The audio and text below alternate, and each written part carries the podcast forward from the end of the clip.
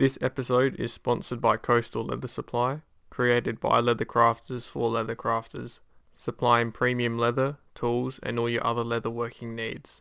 Specialised in vegetable tan leather such as Buttero, Pueblo and many others. They ship internationally and are trusted in the Australian and New Zealand leather working community. Visit coastalleathersupply.com.au. Welcome to the 20th episode of the Joseph M. Leather podcast. So today I'm with Jared from Artisan Son. Jared is the founder and creates premium handmade products for leather, timber, metals and others. His products contain all natural ingredients and are made in Adelaide, Australia. His leather conditioner has been sold locally as well as overseas. He carries five-star reviews and stocks a variety of sizes, kits and brushes to get his customers taking care of their goods. Welcome, Jared. Thanks, Joseph. Well, that glowing introduction there, mate. Hopefully I can live up to all those kind words. So thank you. And also, uh, welcome to all the listeners. Thanks for tuning in. No, I do like the introductions because I do to formulate them. You sort of you get a picture of the of the person, look on their website. So no, it's great, and um, yeah, I have seen your your stuff in store, so it's good to have you. Thank you. the- Yeah, it's great to be here. So um, tell me a bit about yourself. Yeah, so uh, without going into too much detail, uh, probably the analogy I'll use is the famous Banjo Paterson. Yeah. Um, if you don't know much about Banjo Paterson, he's Australia's most famous poet. Yeah. And uh, as a child, Banjo Paterson grew up on a family farm. It was his father's farm. As a young boy, he uh, lived and grew up on a, a hard working farm. Uh, and then in his adult life, had to go to the big smoke, as he called it. Yeah. And he started his professional career as a, a lawyer and then as a professional writer. Yeah. Uh, and my childhood, I draw a link between Banjo Paterson, not with his writing abilities, but uh, as a child, I spent many, many days, many hours working on my family farm in the southeast of uh, Australia, so the outback of Yeah. South Australia. Yeah.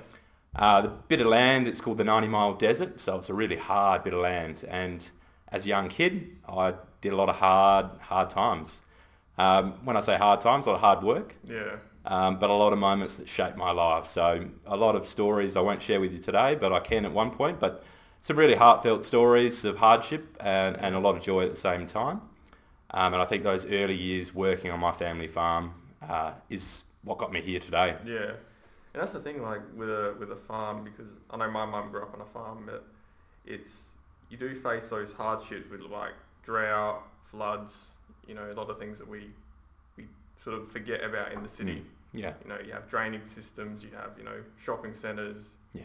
So So probably my ideal of a good time is uh, just chucking my uh, sleeping Yeah. bag in the back of the ute and heading back to the farm. So the family farm's still in, uh, still with us today, and that's Yeah. obviously a source of my inspiration, and um, Yeah. also some of my primary goods come from the family farm. yeah, But what I also say is that as a young kid, I wanted to be a farmer, Yeah. and everyone told me, no, no, no, you you won't make it, uh, and that turned out to be true. Uh, financially, um, it's not viable to actually be a farmer on such a small plot of land. Now I've had lots of visitors come over and visit me on this property at Coomandook, and they're amazed at how big it is. Like we can ride from one end to the other. And people are like, wow, this is huge. And, it, you know, it takes a while to do that, going from one corner to the other. And people go, you can't make a living off this? It's, it's a drop in the ocean. It's Yeah. macro farming these days.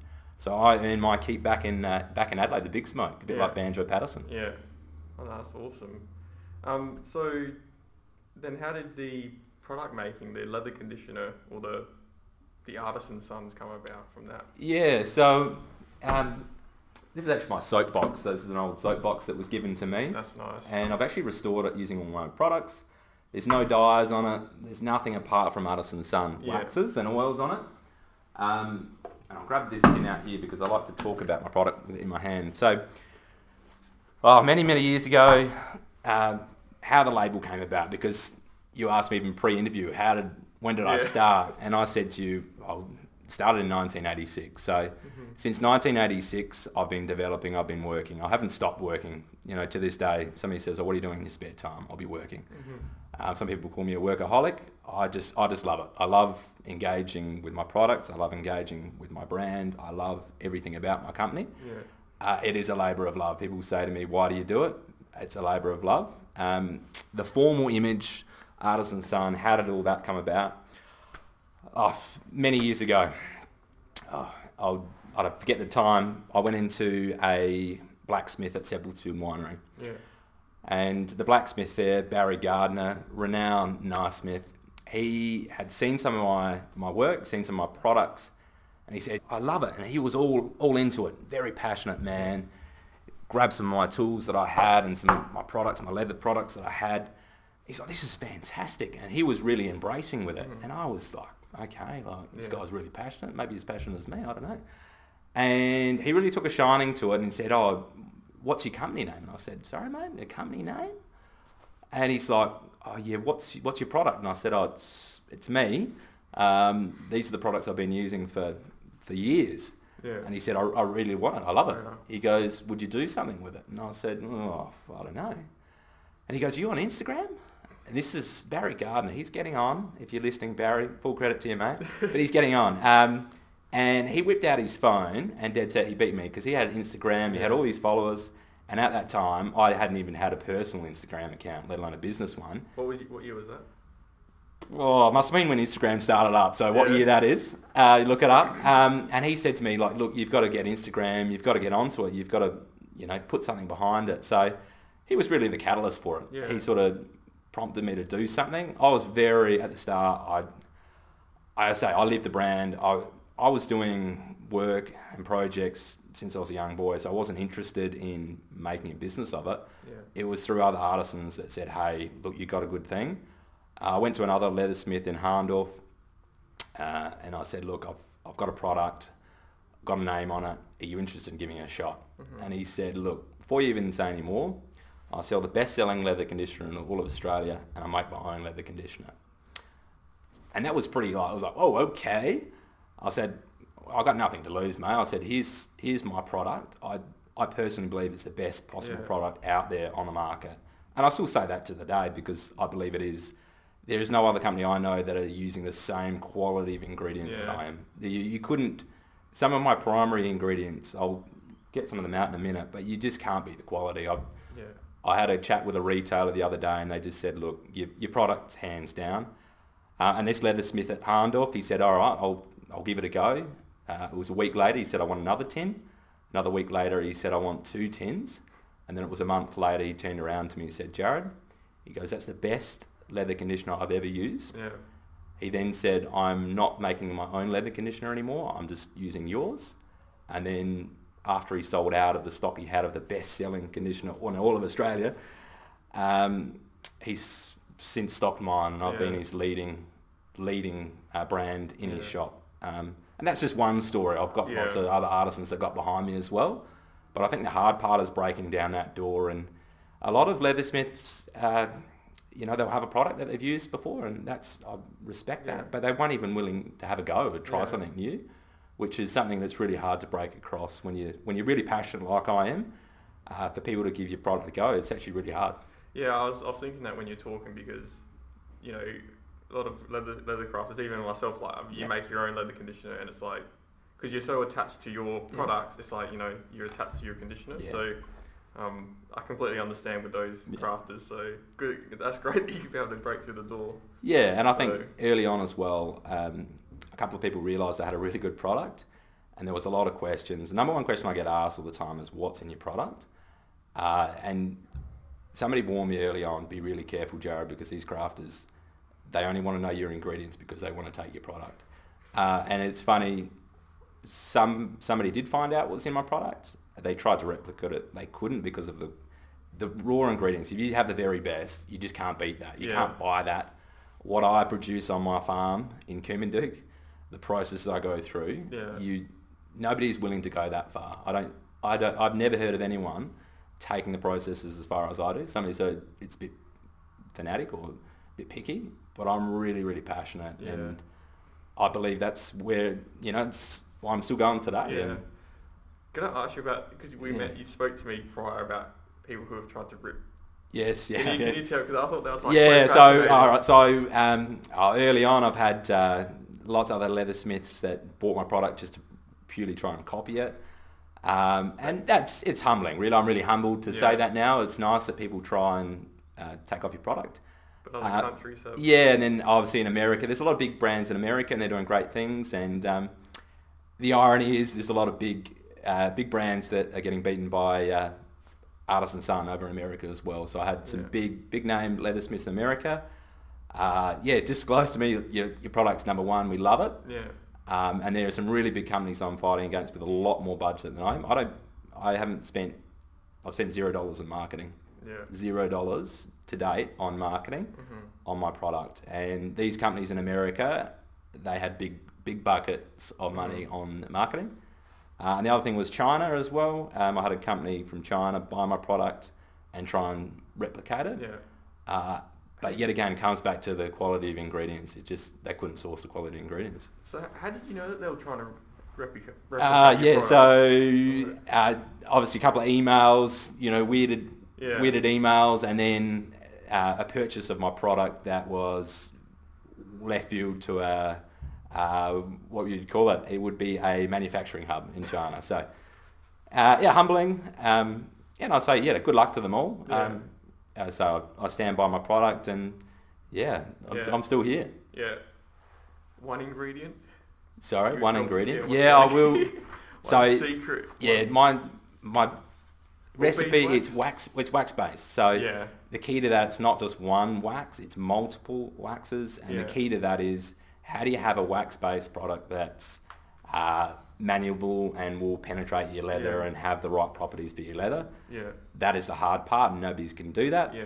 Uh, and beeswax, I can talk about that. Yeah. Um, that is one, obviously, on my farm. We run bees, and that's one That's nice. block of uh, triple filtered um, beeswax there. And if you have a look at it and you smell that, Yeah, it smells like candle. it smells like candle. It has gone through a, a number of processes to get to that point, that Yeah. golden colour and that scent that It's like a block of gold. Like a to get to gold. it. Yeah, it's a block of gold. Uh, but it's obviously taking the right waxes at the right times Yeah. with the bees uh, foraging from the right sources Yeah, of that's nectar as nice. well. So that's one ingredient. Want to burnish your wallet with it. It is it is terrific, and Can you buy? Can you buy that?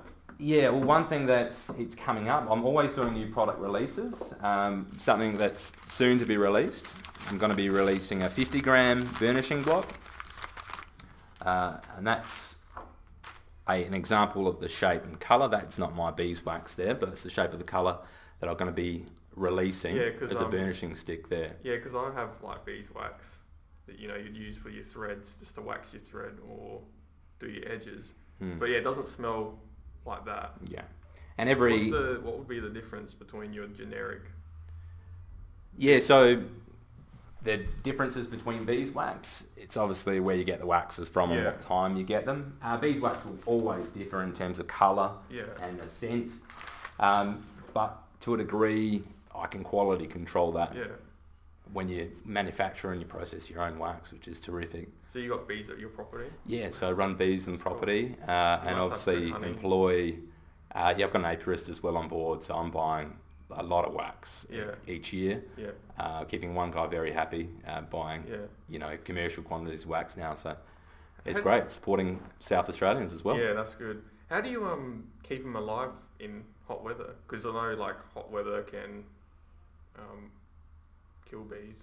Yeah, so it's about the location of your Yeah, hives, okay. understanding airflows.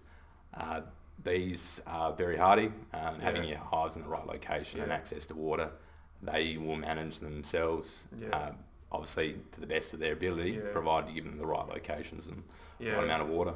And also, because I know um, where I know someone who has bees on, and they sort of live near a farm, and but they like spray their cro- crops a lot. hmm Can that that can damage the bees? Yeah, it can Yeah, kill your bees. yeah. So that's the other thing we're talking about, location of your bees and Yeah. knowing what's in your bees. The one thing I will say is that it's pesticide free. So Yeah, that's a lot of correct. bees keepers and other parts of the world, they'll have, they've got some terrible diseases with bees. In Australia, we're really lucky not to have all of those. Um, so we don't have to use pesticides uh, or other treatments to treat our bees. Yeah. So you get the best quality ingredients in the world. Yeah. Uh, and a lot of beekeepers in the world envy what we've got here in Australia because of our conditions. Yeah. So why wax based as opposed to an oil based? Yeah, good. Um, Yeah, good question. So why did I go a wax-based product over oil bases? Um, so the legacy of my company, uh, artisan son. I'm the son of all the artisans that come before me. My father and my grandfather and my great great grandfather. Um, they obviously all were hardworking men. Mm-hmm. And one thing that they instilled in me, my grandfather had bees. Uh, he worked bees. He worked the land.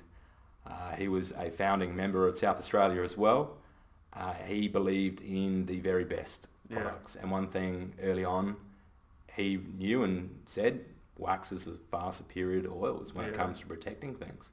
Uh, waxes have been used for you know centuries now. Yeah. Uh, oils as well. Uh, one thing that if you can get the, the blend right, having the blend of waxes and oils is superior. And a lot of the leather that I was using, I love waxed leathers. I love Mhm. oiled tan leathers as well. Yeah. Uh, and the tanneries process, you know, my grandfather's been tanning. It's, it's, that's something else I wanted to talk about because Yeah. tanning leather is something that is very foreign to a lot of people, but you've got to understand tanning of leathers was done on my farm. It was done Yeah, for generations. I, as a kid, tanned. Oh, really? Yeah, so Yeah. I, the very first project, I had a, I'd go out and hunt, uh, hunt for food, I'd hunt for pest control, a big part of my life. Yeah. Um, and my grandmother went through the depression, so food sometimes was scarce. Like I put it this, I'll tell a quick story. One time we were eating boiled uh, lettuce. Wow. So the lettuce had gone off. My grandmother chopped it up and boiled it to us, and we had boiled lettuce. And for me as a kid, that was something that was horrible, but it taught me a valuable lesson. My grandmother never threw anything away. And coming back to that, we'd turn to the land for food. So I'd go out and hunt, Yeah. catch rabbits, uh, and then obviously we were left with the pelts, the furs. I'd tan them up, and I made sheaths and all sorts of other things with uh, Yeah. rabbit skins because that's what was available. And the processes, tanning is something that you shouldn't be scared about if you're interested in. It's Yeah. definitely worthwhile having a go because the processes are age old. Um, and, you know, yet again, you come back to some of the, the processes and ingredients used in that. Um, my heritage oil as well, um, that little one there, the tanning process is still used today. It's the same oil. So Yeah. things haven't changed a lot. Uh, but one thing I'll talk later about is the viscosity of oils and Yeah. making sure that your product meets leather smith's needs, but at the same time meets the needs of the leather. So I'm, I'm trying, when I approach my products, I'm always thinking about a leathersmith point of view. I work with leather, I work with timber, I work with metals, I work with everything.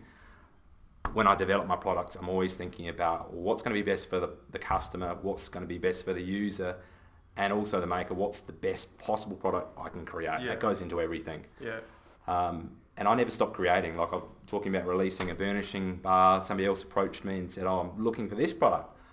Uh, foolishly, I said, "Oh yeah, of course I can do that." Yeah. Um, but I haven't released that yet. So Yeah. products on the go. Um, in regards to the tanning, what's the Australian? What can you use in Australia that would tan? Yeah. So depending on the region and the location Yeah. you're from. So uh, in South Australia, we weren't so lucky Yeah. um, in terms of the tannins and the even the on that family farm, we're dealing with a lot of uh, mallee shrubs just because the Yeah. land is so harsh. When you're dealing with mallee and eucalypts that are low lying, uh, it is really difficult to find tannins to Yeah. do natural tanning processes. Eastern states, New South Wales, Victoria, uh, the eucalypt varieties and tree varieties are just, you know, wow. Yeah, I was going to ask, can you can you tan with eucalyptus? Uh, some types of tannins you can. Um, my mentality, if there's a will, there is a way. Yeah. So yes, you know, mallee has been used and some tannins, but it's just how hard you Yeah. how hard you want to make the process. Yeah. My grandfather, uh, you know, clearing the land by hand, uh, and then making and maintaining your tools, it's just Oh yeah. all by yourself. It's just I take my hat off to him. So Mm. you know, the amount of effort he went to for some very basic processes, uh, just uh, it's humbling. So how does the like the tannin, like the chemical reaction to the hide? So it's the is it the release of the chemicals in the you know bark or whatever gets into the hide and sort of yeah how does it work? Because it, it maintains the leather from going off like leather. Yeah, is- is raw. so it's obviously controlling that process Yeah. through the tanning process, and obviously the key ingredient being the tannins are used Yeah. to do that. Uh, but depending on what sort of hide you've got, uh, what the desired uh, response, if you want the fur on, fur off, Yeah. there's different processes. Uh, and you know, one other thing I'll mention here in Adelaide, we had we had a really big tannery here in Adelaide, and Yeah. a lot of people don't realise it was actually located just out at Mount Barker. It was Yeah. a huge tannery, and uh, many people said, "Oh, I didn't realise we had tanneries here in Adelaide." Yeah. Well, we've still got tanneries here in Adelaide, but there was a really big one at Mount Barker, and the reason it was located so far out of town is because tanneries historically they stink.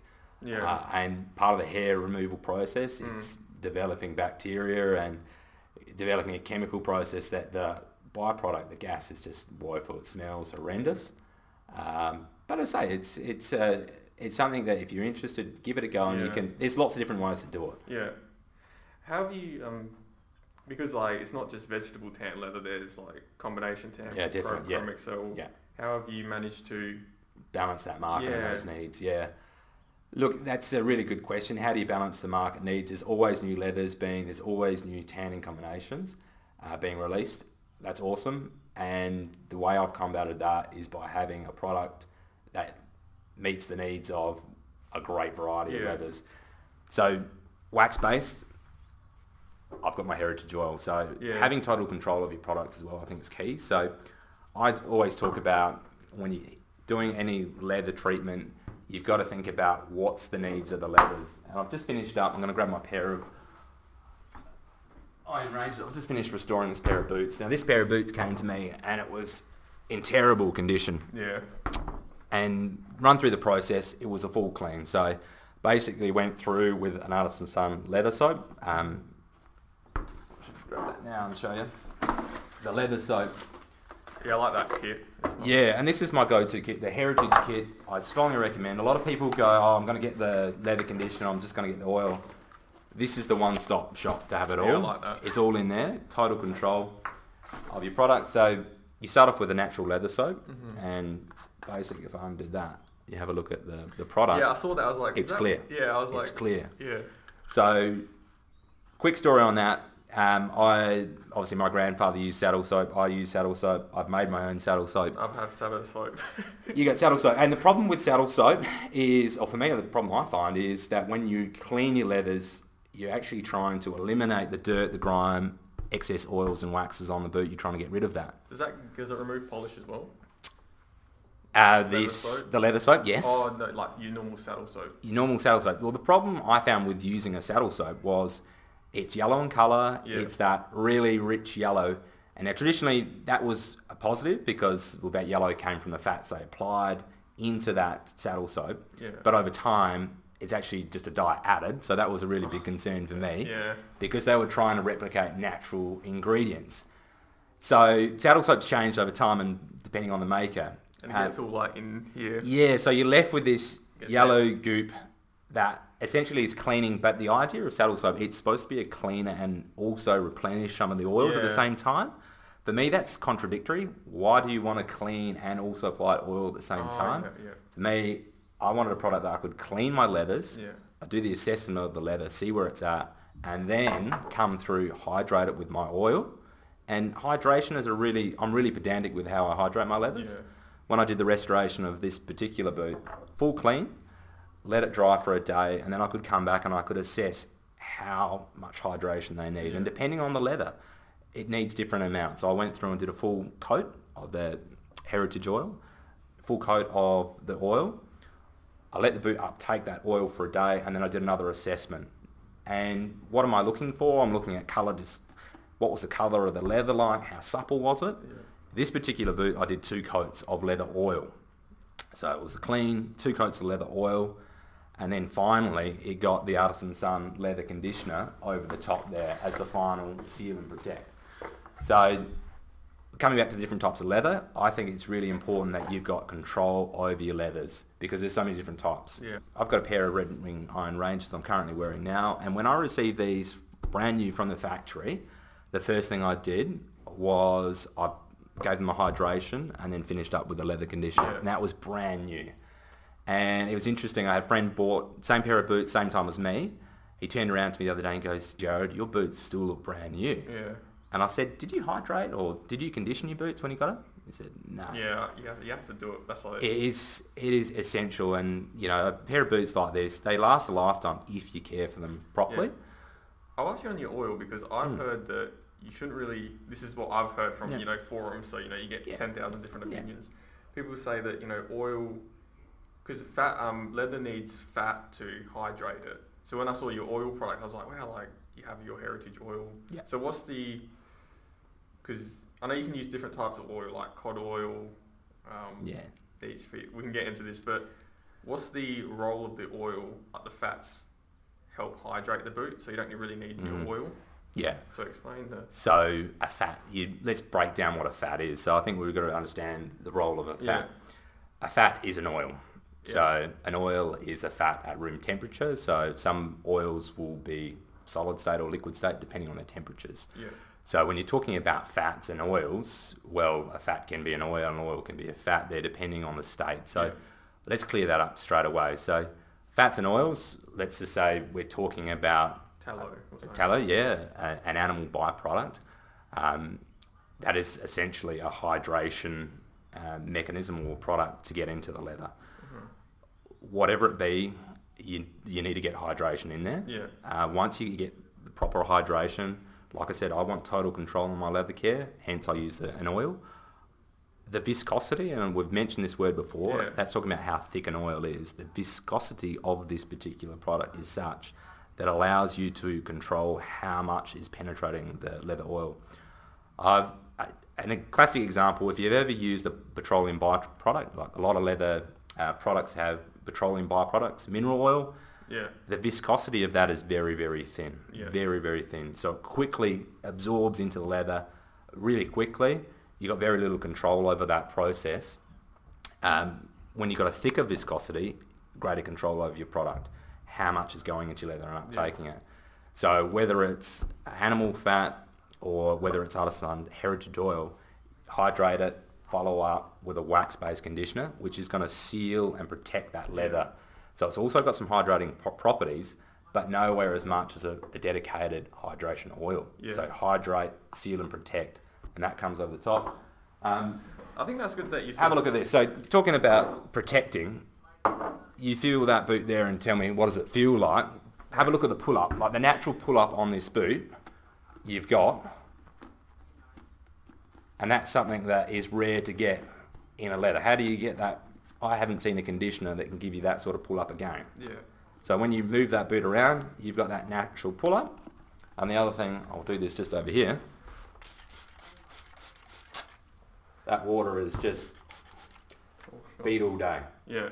And the other thing you, a lot of leathersmiths will talk about using products to uh, seal and protect uh, leather products. Yeah. I'm a big believer in keeping it natural because at the same time you want to maintain the integrity of this leather. So when you're wearing this boot, you still want the leather to breathe. Yeah. Yeah. If you put a acrylic, a paint, there's lots of different products that you can put over leather projects that will seal a leather Yeah. that don't let the leather breathe again Yeah. in a particular leather, like a boot, you need it to breathe. So Yeah. if your foot gets hot, it's going to get hot. The water vapor, steam is going to still be able to be released Yeah. from the boot. The leather will still maintain its properties because that's a great thing. That's why I use leather. I'm passionate about leather Yeah. is because it's natural, it lasts a long time, and it's also breathable. Yeah. Why boots still today made using leather? Because this property can't be beaten. Nobody can make a better property Yeah. than leather. But at the same time, we've got to come back and think about how best to care for the leather. Um, and people say, Jared, you're really passionate about this. Yeah, I am because a lot of people don't think about, well, what's the leather needing? What do we need? We need to hydrate it. But at the same time, when we seal and protect it, we need to think about, can that leather still breathe? Yeah. If it gets hot, that foot inside, how's that water going to escape? Yeah. If that was an acrylic or a chemical finish, it's not going to work. Yeah. Um, so I asked actually, so, because I know that like when I've made my leather conditioner, you try and combine the fats and the wax together. So you have your tallows and then your beeswax. Mm, mm. Is that, that's not as effective as having a separate dedicated oil and then a separate dedicated wax? Uh, my, yeah, I'm going to go back to my experiences Okay, yeah. with my grandfather and leathersmiths that I've used. Yeah. Having control of that process, the hydration, the sealing, protecting, I think it's second to none. Why Yeah. would you want a product? A lot of products try and do it all, Yeah. but do it all really badly. Yeah. Um, a lot of products have petroleum products in there. Why would you ever use a petrol byproduct on a natural product. It just doesn't seem it doesn't sit well with me ethically or from uh, a point of view of caring for your leather goods. So Yeah. What are um, separate, separate Like what- waxed oil-based products. why so. like do you know why companies would? Is it just cheaper? Is there a reason? Yeah, so I'll probably reason- Is there a reason why they would use petroleum? Yeah. So I'll tell you the story again, but we've mentioned this off camera.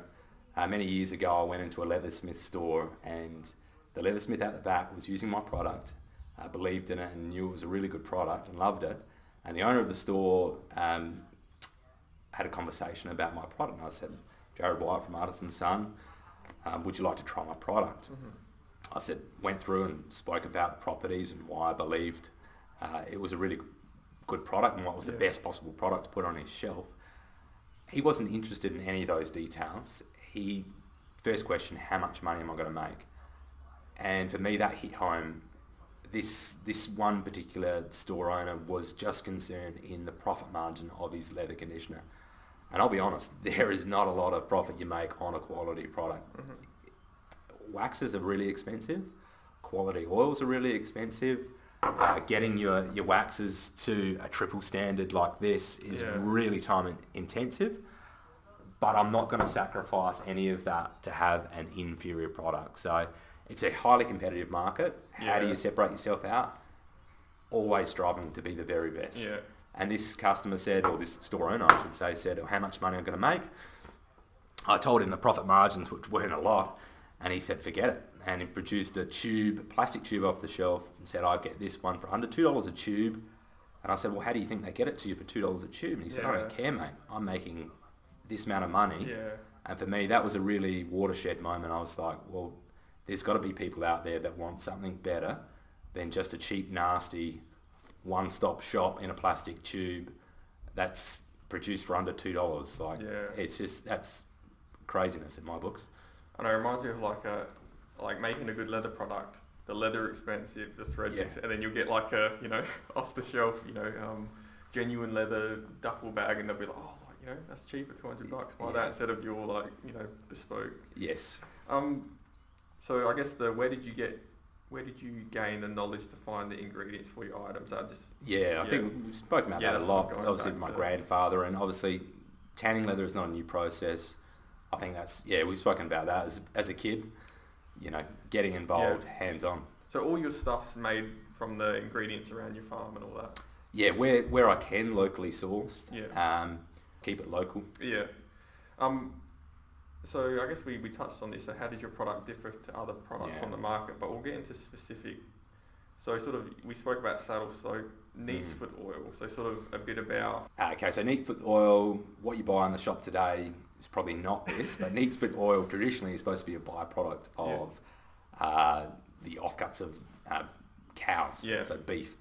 Uh, so it was a, an oil derived from the offcuts there, um, the extremities there. And true neatsfoot oil is something to behold. If you can get genuine neatsfoot oil, Yeah. it's worth having a smell and having a bit of a use on leather. Uh, my grandfather used some and I've used some and ever since I used some, I said to myself, I am never going to use it again. It, in my opinion, it is a really horrible product just because of the control you have of the of that particular oil and the smell as well is something that I did not, uh, I wouldn't put on my yeah. leathers. So that's the original. Yeah, Okay, yeah. was really, and you know, going through history, there's a lot of animal Yeah. byproducts that was used for the hydration process. Um, as times and agriculture got better, uh, practices on my farm have got a lot better. Yeah. Um, so has the processes to derive better oils. This is still a natural product. It's a blend of oils to get Yeah. the right viscosity, but at the same time, there's no animal byproducts in this oil. The main reason is because of the properties I can get from natural products to get this product Yeah. like it is. I don't Yeah. need any animal byproducts. Yeah.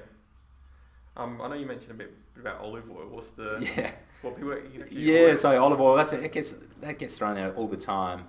yeah. Uh, you know, you put it on your salad, tastes great. Uh, it's great as a salad dressing. You can look it up on forums there. People still say, yeah, it's suitable. You give it a try yourself and let me know what you think. I've, I've Yeah. obviously done lots of experiments. The number one thing with that I've mentioned is, um, I'll show you back at the end, but insect and rodents. Um, you know, being from a farming, uh, farming background, I've seen lots of plagues. Yeah. Um, plagues that get talked about on the news, but rarely, I've never seen a news reporter at my particular property when we've had really bad plagues. I'm talking about plagues of insects, mice, Yeah. rabbits. I've seen lots of plagues. You've got to think about what those insects and animals are going after when there is zero food on the grounds. Because how a plague works, plague will come through and eat everything Yeah. possible. Uh, and when that food source is gone that they prefer, they'll turn to anything, including Yeah. leathers. So I've seen insects, I've seen rodents, I've seen uh, rabbits eat all sorts of things that you'd think, oh, why would they eat that? And one thing that they aren't too fond of, or they, sorry, they are fond of, I should say, is olive oil. So if you want insects or other animals to be interested in your leather products, olive oil is a good thing. Yeah. It's a bit like us. We said olive oil tastes great. Well, you've got to think about, do you want insects and animals attacking your leathers when you have them in Especially storage? when they're starving. It, yeah, Yeah. that's an extreme, extreme example. But I've been through plagues. My leathers, my grandfather's leathers have survived plagues. yeah. You wouldn't, you never put olive oil on any of those products because Yeah. it's going to be an attractant to those insects, to those rodents, uh, to your leather products, and Yeah. you don't want that. Yeah. Okay.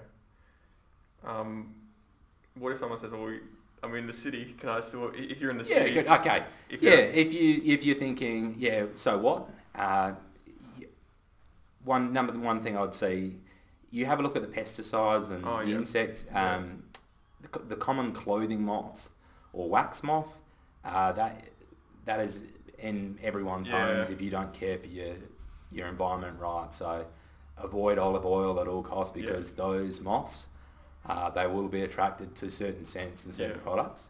So if you've got olive oil on your leathers, you just you you're inviting those Yeah. pests and insect into an environment that they're going to enjoy more. Yeah.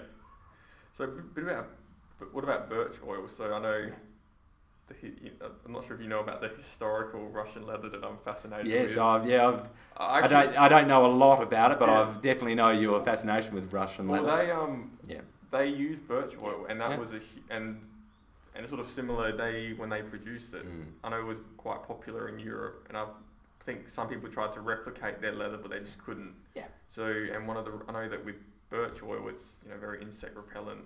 Yeah. It's sort of yeah. Um, is that that wouldn't be natural to Australia, would it? no, so that's Yeah, why it's big in yeah Europe Yeah. because it comes from a, birchwood tree, Yeah. which is local to, to Europe. Yeah. The one thing I believe in with all my products, I want my leather to smell like leather and retain that natural beauty. So of all my product range, Yeah. the the the scents and the hues, I want the natural leather hues and scents and feels to come through.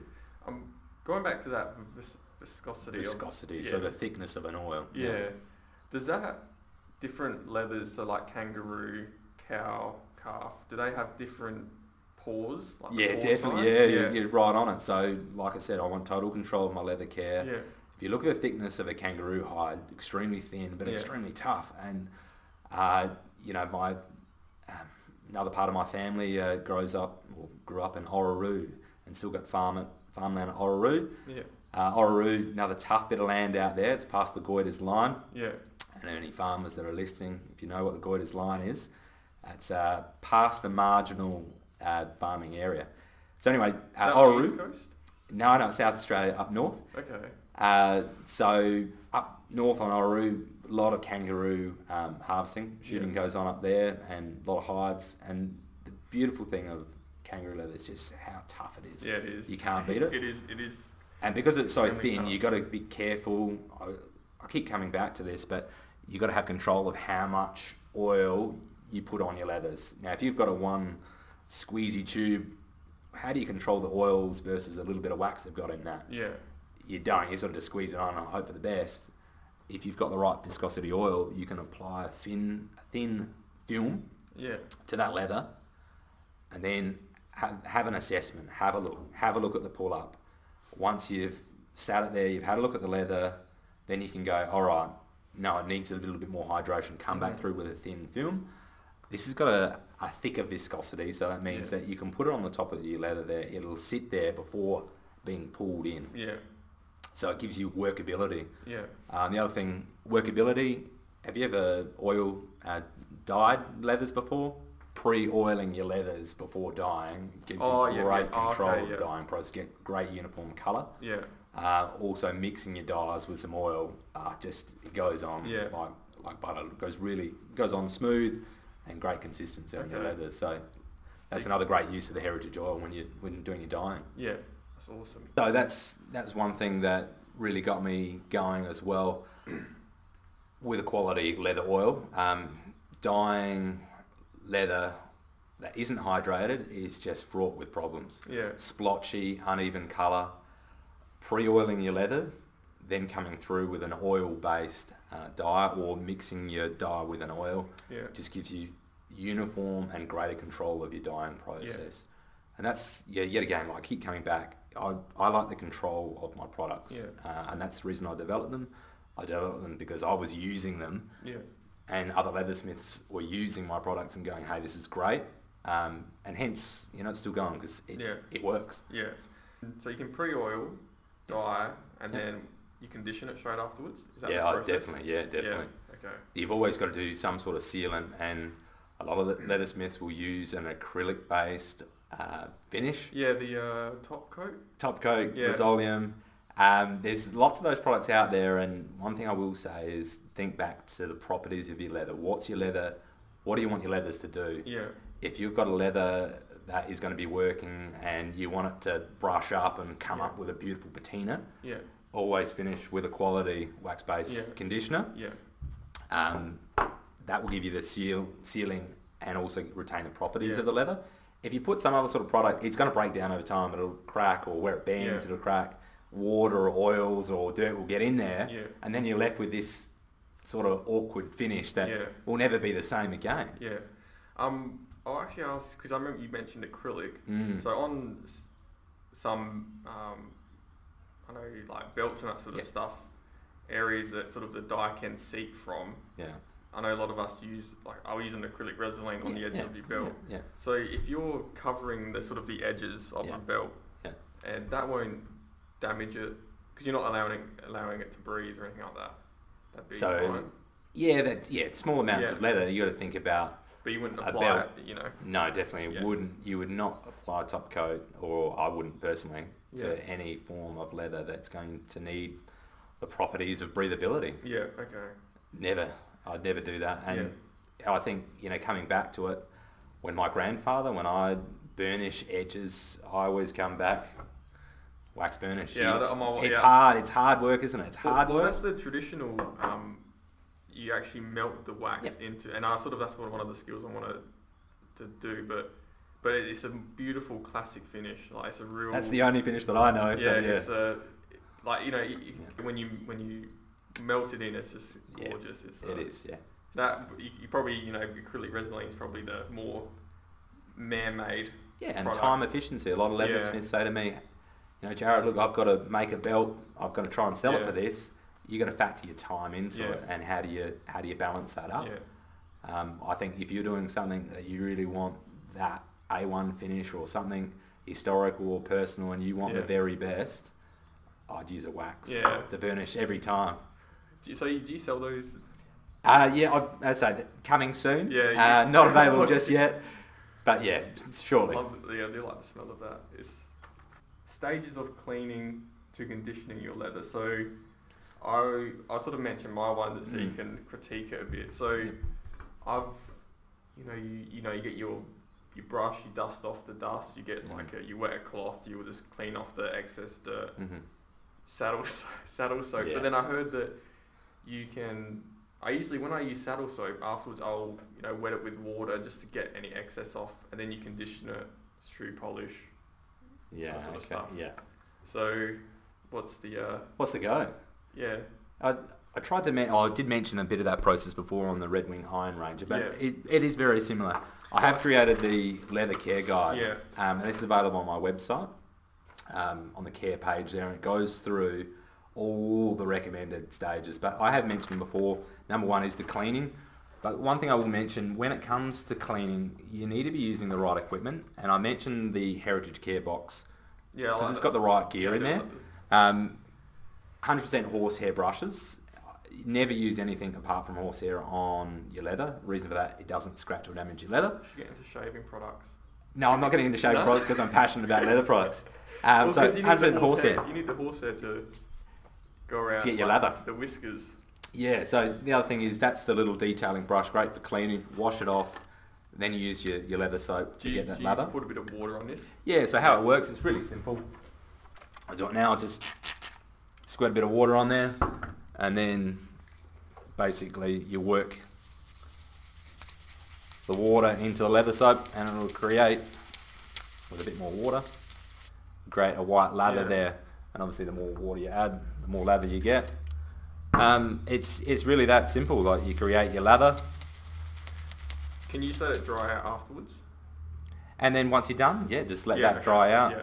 and you can store that away. Well, Yeah. A little goes a long way. You So can no see that'll no last a long time. At all, is it? Zero. That's 100% natural. So Wow. throughout the whole restoration of any product or any any leather product I do, I always hands on, no gloves, cleaning.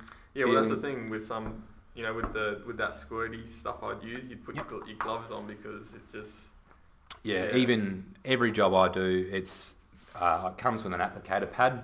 Um, I use that applicator pad certain processes, removing any excess. Yeah. But when I'm applying my I love wax the smell conditioner, of it. Like I smelled it when I got it. It's, scoop a big bit onto my hand there and then it's basically both hands all lathered up and then working into the leather. And when I'm conditioning it's both Yeah. hands fully conditioned, working on all the cracks. Um, all natural, you don't have to worry. All natural, you don't have to worry. You can use Yeah. your hands to do that Yeah. process. What if you want to polish your shoes? Yeah, so Is polish, there a different? I haven't got a uh, shoe polish yet. The reason, number one reason, Yeah. is shoe polish uh, would use a petroleum byproduct to do that. yeah. essentially it relies on a petroleum product to evaporate off your leathers Yeah. to leave just a wax film there which can be polished. It's been petroleum free on all my products, all Yeah. natural. If I was to go down a shoe polish avenue, it would be the one product that would have to have a petroleum byproduct in there uh, to have the evaporation effect to act as a shoe polish. So Yeah. shoe polishes, I've got to put it out there, a shoe polish is not a conditioner. A shoe polish will Yeah. give you a shine, give you a look, Yeah. but is not protecting to a greater degree as a traditional Yeah. wax-based or leather oil. But if you put it on over the top of it, that's Yeah. that's all good. Yeah, it's good because it Yeah. just give you that Yeah. nice luster, and that's what a lot of people want that luster Yeah. on their their shoe, and that's Yeah. a, a shoe shine basically. Yeah. Um, I mentioned about the conditioner I made. Um, yeah, so what I did with my conditioner, I just made it with tallow, lard, and beeswax. Yeah. But that was really thick stuff. Yep. Yeah. Is, is that that's just too much vis- viscosity when it's really thick? really it, it comes down and that takes it takes a lot of time to get the viscosity and the, the feel and the But is that what you want with the conditioner? With your conditioner Yeah. uh, well depending see this is awkward now because when you make a product and a lot of people go out there and make a product you got to have clear intention what do you want it to achieve do you want it to seal and protect do you want it to hydrate or are you Yeah. trying to do it everything a lot of conditioners will try and hydrate seal and protect at the same time Yeah. eh, that's when I'd say leave it to the experts. Yeah. Uh, for all those leathersmiths out there that are trying to make their own Yeah. leather balm, it's it's really tricky. It's uh, you know good luck to you. It is a lot. It is, it's an art to try and create products that will meet the needs of all the leathers and getting the viscosity Yeah. and also trying to um, create a product that has got multiple ingredients in it. Like your recipe was quite simple. Well, it, it was handy on shoes, like because that sort of you want that bulk thickness for Hmm. Yeah, shoes, like yeah. you need that added protection. But Yeah. You know, conditioning a wallet, it just wasn't good for that because Yeah. it was just so thick. Yeah. Thank And um, so, what would you recommend for like you know a leather crafter who's sort of you're making a wallet Mhm. and you just want something just to go over the top of it just to protect it, Yeah, definitely. So that would be the Artisan Son leather conditioner, Okay, yeah. the wax base. and that'd work on bright. Is there a difference Bridle between leather, a yep. leather and you? Is that yeah? I'm more interested. I'm like bridle leather. Definitely would work on bridle leather. Uh, that would be your, Yeah. that would be my num. This is my best seller. Yeah. Uh, my number one seller, just because a lot of people haven't got the expertise to understand leather hydration. If you're a leathersmith, I understand leather hydration. yeah. and understand the property of leather and you could look at a leather and see how it's responding, the colour, Yeah. look at the pull-up of the leather. If all those things you're going, yeah, I got that, that's when the leather oil's really useful. Yeah. If you're somebody that wants just a quick top coat or somebody that just wants to put uh, a, a seal and protect, Yeah. that would be the leather conditioner there. It also conditions there, but not to the same extent. If you've got something really dry and dehydrated, So you wouldn't, if it was really dry, you would you you'd, you'd get that. You'd get it really um, hydrated first, and then you Yeah. just use the leather conditioner when it dries out a bit. Just go back to the leather conditioner. seal Okay. and con- seal and protect over the top. Do you know? Do you know a bit about that? The wax, the, Yeah. the, the bloom, sort of. Yeah, that's the blooming of the waxes. So basically, what happens? Uh, my leather conditioner will do the same Oh, thing. really? If you put the same, if you lather my conditioner on, what's going to happen? It's going to bloom as well. And like I say, my my, my product comes back to, to leathersmiths, to tanning. Yeah. It's all those processes, those age-old processes. Uh, I put in a tin. Uh, I put my name on it uh, because I, that's something I love. That blooming of the waxes. Yeah. Basically, what's happened from the tanning process, all the leather is pulled in, pulled in, probably and probably needs more hydration, but pulled the oils that have been put in in the tanning process and left the wax on the top, and that's the blooming, the wax blooming. So it's just a Yeah. wax surface, and when you get it and you rub it up or buff it in there, that's when you get that beautiful Okay. luster and that tactile feel. Yeah. Um, a lot of my artisans like my products as well because when the product is in your hand, it's got a great feel to it. It's not a oily, slippery feel. Yeah. Uh, it's something I dislike. Um, ask my wife; she hates. I hate hand lotion for the fact it's always this greasy yeah. mess I've got on my hand. Trying to wash it off, and it just the water just. Doesn't sit with me, uh, and that's what comes back to my products. Like this will so pull in the pores, Yeah. doesn't leave a greasy finish to it. Yeah. Uh, there's a product out there that derives from a sheep uh, that will leave a really greasy finish. It's popular in a lot of Yeah. leather balms. I don't use any animal byproducts in any of my products. Um, and that's another thing, that greasy finish. I, Yeah. It doesn't sit well with me. So can you just so the I'm fascinated with the bloom. So when the Mm. when the tanneries when so they just they dye the product like the leather. So they just put so much conditioner over Yep. it, like this constant, and it, and it gets into the leather. Yeah, it gets in the pores. The pores will uptake the oils Yeah. and then leave that wax on the top there. And basically that wax is designed there to give it the feel and to protect the leather. Yeah. Um, Artisan Son, you can do the same thing. So you could do that. You could just Yep, wax it, leave it for a couple of days, and you've got to understand this leather is sitting for sometimes you know weeks to years. That same hide there, and it's up pulling all that oil till there's no oil left. The same thing, you could do the same thing with artisan. Yeah. If you put the product on, you put it on, Yeah. leave it there, it'll uptake and it'll leave that blooming there because the waxes have been left behind. Yeah. But at the same time, if you understand that that's a natural process and you can work it in, Yeah. it's beautiful. Yeah, it is. But you've got to have that knowledge, and that's another thing about all my products. There, a lot of people don't have the knowledge of my products and Yeah. what it's designed to do. Uh, and if you simply just pick this up and go, oh, oh, this is going to be like that greasy other hand lotion or leather conditioner Yeah. I've used, it's not. It's a leather conditioner designed for leather smiths and for artisans. That's Yeah. that's my main main objective. Yeah. Best possible product. Because I know I've heard, you know, tanneries they will apply tallows and grease, Mm. and they'll use the word grease. So what do they mean by the word grease? Is Oh, that it could be yeah, it could be anything. okay? Yeah. Yeah, that's one thing you throw around names of grease. I would assume Yeah. it's just an oil. Okay. Mm. Um, so just a bit about your other products that you make. So your wood, the wood conditioner. Yeah, wood conditioner. Yeah. So. So I've got a metal conditioner, wood conditioner, and, a fabric wax. Yeah. So just a bit about how you would use each of each one of them. Yeah, so wood conditioner is great for any timber products, any um, unlacquered or un- unfinished timber products. Yeah. So like if it's dyed like that with the white, you couldn't really. Yeah, so that's a, a painted finish. You wouldn't use Yeah. artisan wood conditioner over the top of a painted Yeah. finish. Uh, simple fact that the pores of the timber there are already been sealed. Yeah. I can't get any oils or waxes back into the pores because it's been painted over the top. Yeah. Um, so Artisan Son was designed to seal and protect timbers that have been untreated, so unpainted. Um, and then with my metal conditioner, a lot of knife smiths tend to me and say, oh, Yeah. oh, I oil my knives after my Damascus knives, I oil them to protect the steel. Oil's slippery, cheap, runs onto your leather, spoils your leather. They said, you know, can you can you come up with a product that will meet our needs? And Yeah. Artisan Son Metal Conditioner Yeah. was born. Well, I because I use the straight razor, so Yeah. I just love the traditional. And people and I've heard that if you're not using it, put mineral oil over it. So yeah, So- mineral oils, petroleum byproduct. Yeah. Uh, Artisan Son Metal Conditioners, all Yeah. natural wax-based conditioners. So So you, if you just say if you weren't, when you just put over the top, Yeah. leave it. just a quick wipe of the Artisan Son Metal Conditioner over the top, Yeah. and it'll seal and protect the metal from oxidation, so rust. So and then how do you take it off? You just You don't have to take it off because it's all natural. That's the other thing. oh, Like, so you can shave. You could leave it, you could shave. That's It's, awesome. That's the other thing. Like uh, for me, my knives, when I go out hunting, I'll have all my knives protected and sealed, ready to go. Yeah. And I know if I pull my my knife or my tool or whatever I'm needing, Yeah. I know that it's safe, ready to go. Yeah.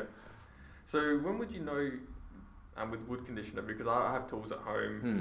You know. I Yeah, And tool so- handles are great. Yeah. Yeah, some of the tool handles are. They must have like a have like a glass finish over the top of it, Yeah. like it's really shiny. So they've obviously must Shellac. Yeah, shellac's an old finish. Yeah. Yeah. So can you, if there's an oil finish over the, can you still use the wood conditioner? Yeah, Or- definitely. okay. Yeah, yeah, yeah. Because I've noticed as well some, you know, you get a bit of surface rust Mm. just just by, by the tools just sitting there. Yeah. Um. So if you just have some metal conditioner, that just Stops that surface rust. Yeah. yeah. So actually, just sort of, because I'm I'm the type of person where, you know, I like to know how things work. Mm. So so wood it just dries out, and then the the wood conditioner. Um, It's got oils and waxes in there yeah. to Okay. penetrate and seal and Yeah. protect it. And with metal. Metal's metal's different. Metal doesn't need to, to breathe. Yeah. You don't need to penetrate oils into metal. Yeah. What you need is a wax-based product that you can wipe over the top and Yeah. seal out the pores of the metal Yeah. there to stop water and oxidation Yeah. occurring on the surface. And metal's never smooth. We always think of metal Yeah. being that Oh, flat yeah. set. It's you know under Yeah. a microscope you're well aware it's got all those little pores. Yeah. That's why you The have to wax is sealing out That's those why I have to use like 3,000 grit sandpaper to get it. Yeah.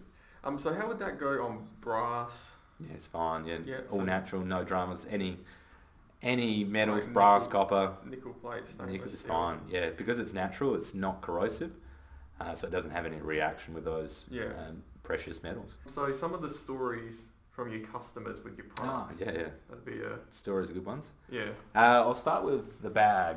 You noticed the bag when I came in. Yeah, I did. Uh, So this edge cre- I particular the- bag. The edge creasing. Hang on to it there. Um, so this bag here was actually given to me. So uh, an old farmer uh, had this bag in his workshop, and I spotted it. I spied it, being somebody that's fascinated love with uh, leather and tools. Yeah. And he had this bag there full of workshop tools. And the story goes, it was actually uh, a tool bag for a, one of the mechanics on the farm Yeah.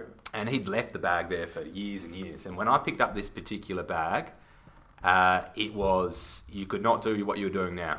The bag was in such a state Yeah. that the guy turned to me and he said, "It's yours. You want it? It's yours." And I said, "Wow, that's terrific."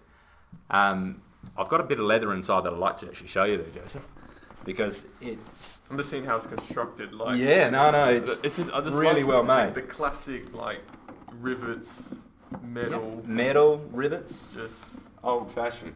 Now that's part of the leather oh yeah. when I restored it. It was basically in such a state, anything you moved was cracking and even across the surface here you can see these large cracks Yeah. on the seams here. This was all, all cracked. So you couldn't open the bag. The bag was so dehydrated and so dry, you couldn't do anything with it. It was covered in bird poo, dust. All the buckles there so dehydrated. This bag took probably about a month to restore. So Wow. a month.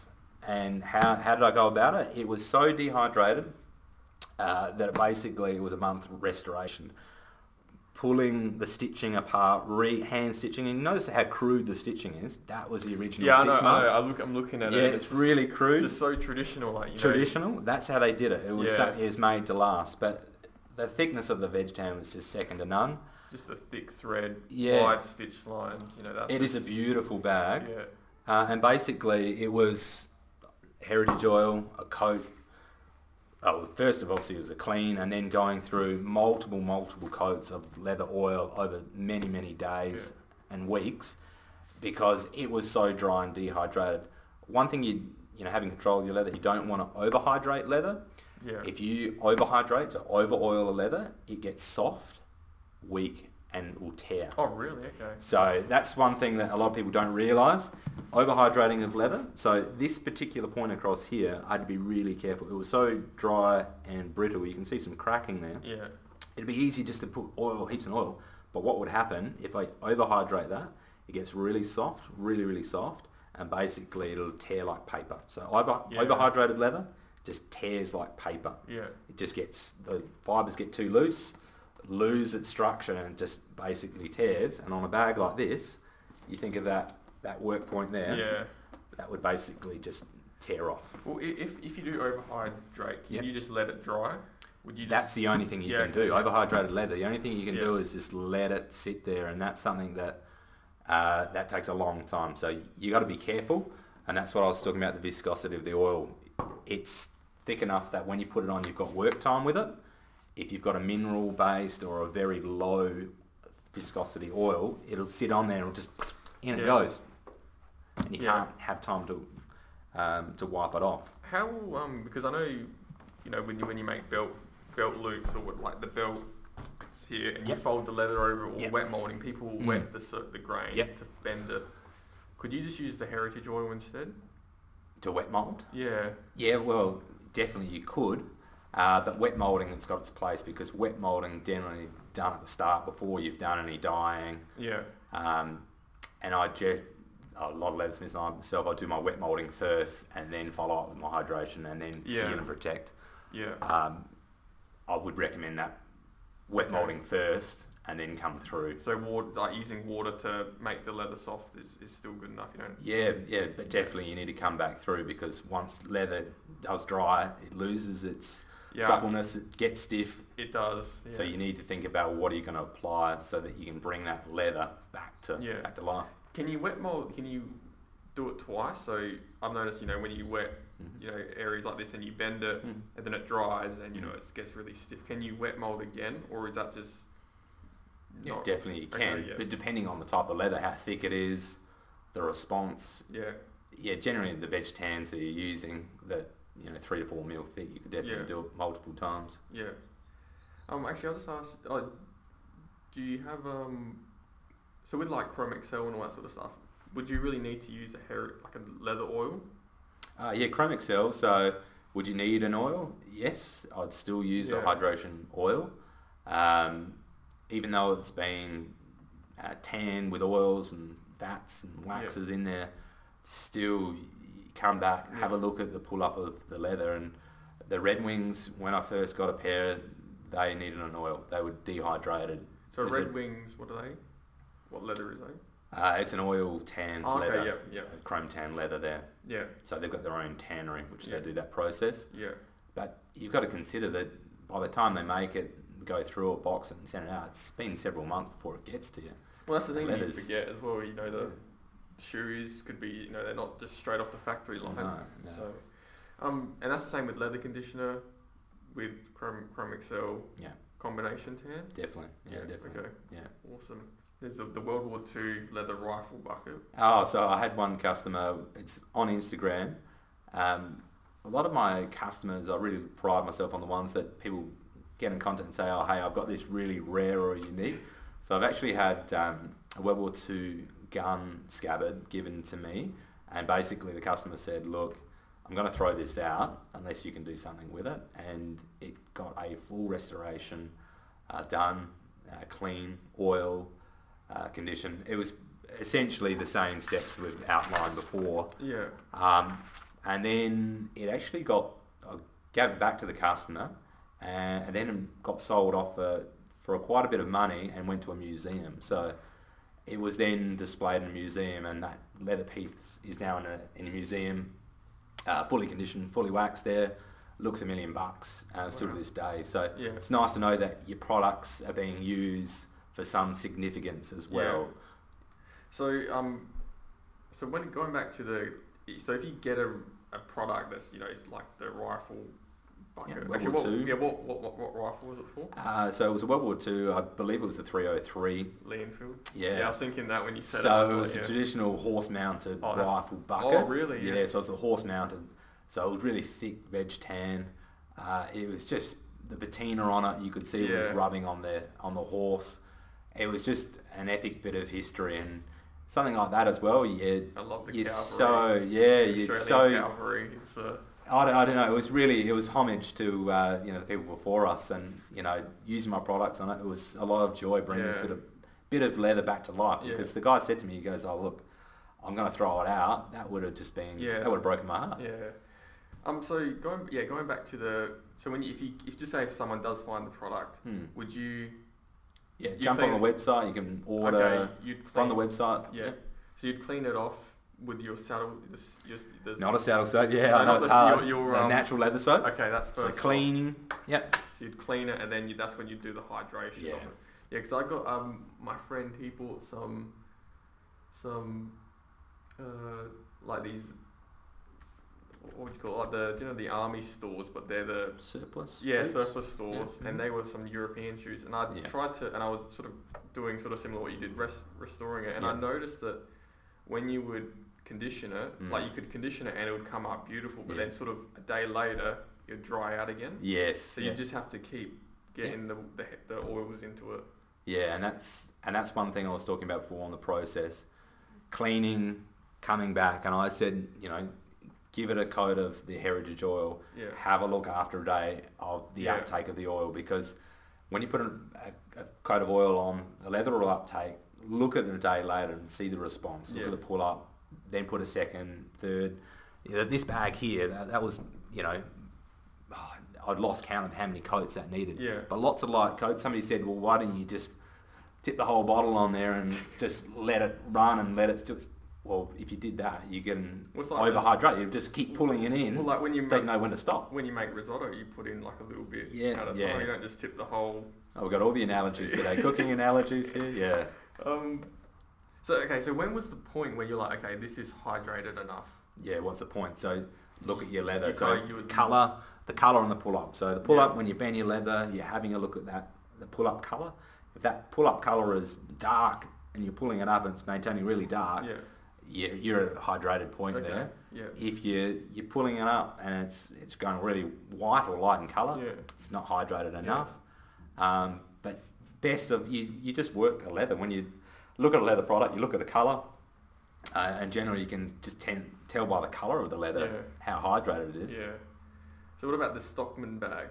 Uh, yeah, so another customer, uh, basically he was a stockman across South Australia, worked on some famous stations. Uh, ha- having a, a farming background, I was very interested in the stockman bag. Basically handed me this bag that had been tossed to the side and just said, nah, this leather bag's no good. Um, I proceeded to take it and clean it up for him. Um, and he was amazed and just said, I didn't think this bag could be used again and explaining and educating to people that Yeah. leather is a product, the bag, the boots, this Stockman bag, leather is one of those products you can treat it really bad, you can not care for it for Yeah. decades, and you can still bring it back to life. Yeah. What other product can you do that? You know, you think about all your synthetics in our throwaway society. Well, fabrics you can't really do it. Like when a fabric. Yeah, Yeah. leather is that beautiful product that if you do treat it badly, it's still tough enough to keep on going. And that was the one thing about this bag. And this stockman turned around and said, this bag's got another life and it's yet. And I said, yeah, it certainly does. And Yeah, that's one of the things that I do like about the Australian, his like the histor- like Australian historical um, leather work is that it's I don't know if it's not sure if this is the word, but it's very like crude. But it's just it's you know it, there's no lining in that tool bag. Like it's No. just used what it's for. Like the the you know the rifle case, like it's just pure leather. There's no like you know Made for a purpose. fancy like suede lining. Yeah. But like And- they're just they're just built for that. They're built to last. They're built for that that the use. You know Yeah. the stockman's bag. yeah, It's and I think Yeah. that's a purpose as well. I think some people in leathersmiths, they'll talk to me about how they spent X amount of hours hand stitching uh, an edge of a bag or a strap. And um, for me, you know, But I- seeing that, it's bag just there, like- the amount of comments that I get from that bag there well, that's when we walked in. It's was like, breathtaking. it's just like it's something that it's aged and patinaed and it, that's from a natural veg tan that's been handly, crudely stitched. You don't have to get caught up in those finicky details if you want a bag that yeah, a bag can still look great and function Yeah, well. but all the all the parts of that bag is made, you know, for that. It still looks beautiful, but like Yeah. the rivets are there. Yeah. They're not there just to look nice. Like they're, they're, they're there to hold the metal in. Yeah, yeah. The brass, the Everything and it's got that metal internal metal frame there. Yeah, and all those rivets are yeah, holding that thick veg tan leather to that metal frame inside. So yeah. So different to the tool, like the tool things that you get nowadays. Yes, but it'll, it'll outlast any of Yeah. those synthetic or um, you know those plastic-made tool Yeah. boxes. That'll be here for generations to come. That's good because um, I know my, my dad he he um he loves like old tools. Like you know, going to your grandfather's house, you just see the the quality tools. You know the Mm, mm. um so those metal conditioners would be good for those. Yeah, So, so yeah, so with, if you do get like a old tool, you would just, yeah, how would you take? How would you? You just put apply the, you'd clean it off, obviously. You yeah. De-rust, take the rust off there, clean it off. Yeah, Use a wax and grease remover just to take that final coat off, and then come through and basically put your finger, Yeah. Artisan Son metal conditioner, and wipe it off, and then you can buff it at the end as Yeah. well. no. Or if you're going to be sitting there for a long period of time, you can put a thicker coat Yeah. on there if you like that. yeah, Yeah, it's really up to the, the user need, but nice and user friendly. One thing we haven't spoken about, uh, this is my forgotten Yeah, my forgotten product, but I did give you a sample. oh yeah, one, the fa- yeah, the that's, fabric that's ones. one thing I did need to ask you because I, I, it's like what would you? So you wouldn't use it Yeah. on the material like this? Yeah, well, the, the great thing, so the historical, back to my grandfather, um, you know, spending days out in a paddock, he just, every day, and even still on a hot day of 40 degrees, I'll be wearing long pants when I'm working. People go, you're crazy, you're crazy, you're out there at 40 degrees and wearing long pants. Well, the reason for that is the function. Number one, you don't want birds or grass seeds in your Yeah. socks. Snakes, you're ever wary about snakes in the long grass. Yeah, Um, but the other thing, when it came winter time, you didn't want wet boots. So the fabric wax, historical background, uh, was actually used on ship sails to seal and protect ship sails. that's cool. Um, what ship sails made out of? Well, they were uh, canvas, cotton. Um, so my fabric wax got born through an artisan in New South Wales, and he's doing uh, some great things with uh, an outdoor jacket that's made of canvas. Yeah, and I needed a, a seal and protectant for that. And I said, I, I know an old recipe that works a treat. So basically, I've got a pair of pants here, and just to show you the difference. This is a pair of paper in there separating. I saw them on your website. Yeah, so this is a pair of Carhartt pants. One side's been waxed, one side's untreated. Yeah, And the great thing about wax fabric, it's waterproof. yeah, It's protected. It'll outlast, so it's thicker, tougher wearing than the unprotected side. Is that similar to like moleskin? Yeah, so Yeah. moleskin, yeah, a lot of people Yeah. will talk about oilskin, moleskin. Yeah, Um, waxed fabric is a traditional way to protect fabric. So uh, that will fade really, really quick. It's not waterproof. It'll get wet. It'll wear Right. through. These. Yeah, no dramas. Oh, really? Okay. I actually was in a store the other day and a, a customer said, oh, can I wax these pants? And I said, open the bar, rub it on his pants. So you can do it now if you wanted. Um, it gets on there and the other great thing is the pull-up you get from a wax product. Like you can, Yeah, that beautiful cracked pull-up yeah, you can't get from any other product there. yeah. It's just a great look. It's a really Yeah. nice look. So, Oh, so that's the that's the aftermath. Yeah, that's the Yeah. that's the look afterwards, and it's got this beautiful cracked and distressed look there. Yeah. That when you work it more and more, it gets better and Yeah. better. Like patina's with age and looks great. So So you wouldn't use that on like jeans? yep. So denim you can use Chinos? chinos, any oh, any fabric? any fabric, nylon, synthetic, you can use it. Um, Probably not. It's more of a suede your suede clothes, you might have a bit of problems just Yeah. applying it, but um, it is a really great product. How do you uh, you... for sealing protecting materials? so you just rub it on and then... Yeah, so basically heat activated or you can rub it on. Basically, if you rub it on, you're using friction as the method of Yeah. heating or providing uh, friction generating heat. Yeah. Um, and a hairdryer as well just to, to move it round. But it's basically rub it on, use a hairdryer just to move any high points Yeah. around. Uh, and then once it's on, let it sit for a day, two days. uh, and then you're good to go. Um, also on the kit, it's got the full instructions and directions about how to wax, and that goes through, you know, that process I've just Yeah. spoken about. So it just talks you through there. Yeah. It's it's really, yet again, you can get your hands Yeah. involved and rub that through. Yeah. Um, it's it's really forgiving and it's it's a lot of fun. Yeah. Dry as a bone, it would work on. Yeah, so Driza-Bones, Yeah. same principle. So Yeah. it's uh, Driza-Bones and oil or tin finish. Yeah. Uh, that's a fabric wax. I've reconditioned several Driza-Bone jackets. Yeah. Uh, a couple of customers said it's better than new. So um, yeah, it's humbling when your products get used on some Yeah. big big designer brand name products and it looks better than when it came from factory. Yeah, I think that's one of the things we forget nowadays is that know the upkeep of things because things are s Yeah. synthetic. Yeah. You don't you, you forget about the upkeep of. When you buy something, you know, like a leather pair of shoes or Yeah, bag, yeah. you're like, okay, wow, this can actually dry out. Yes. I have to take care of it. So Yeah.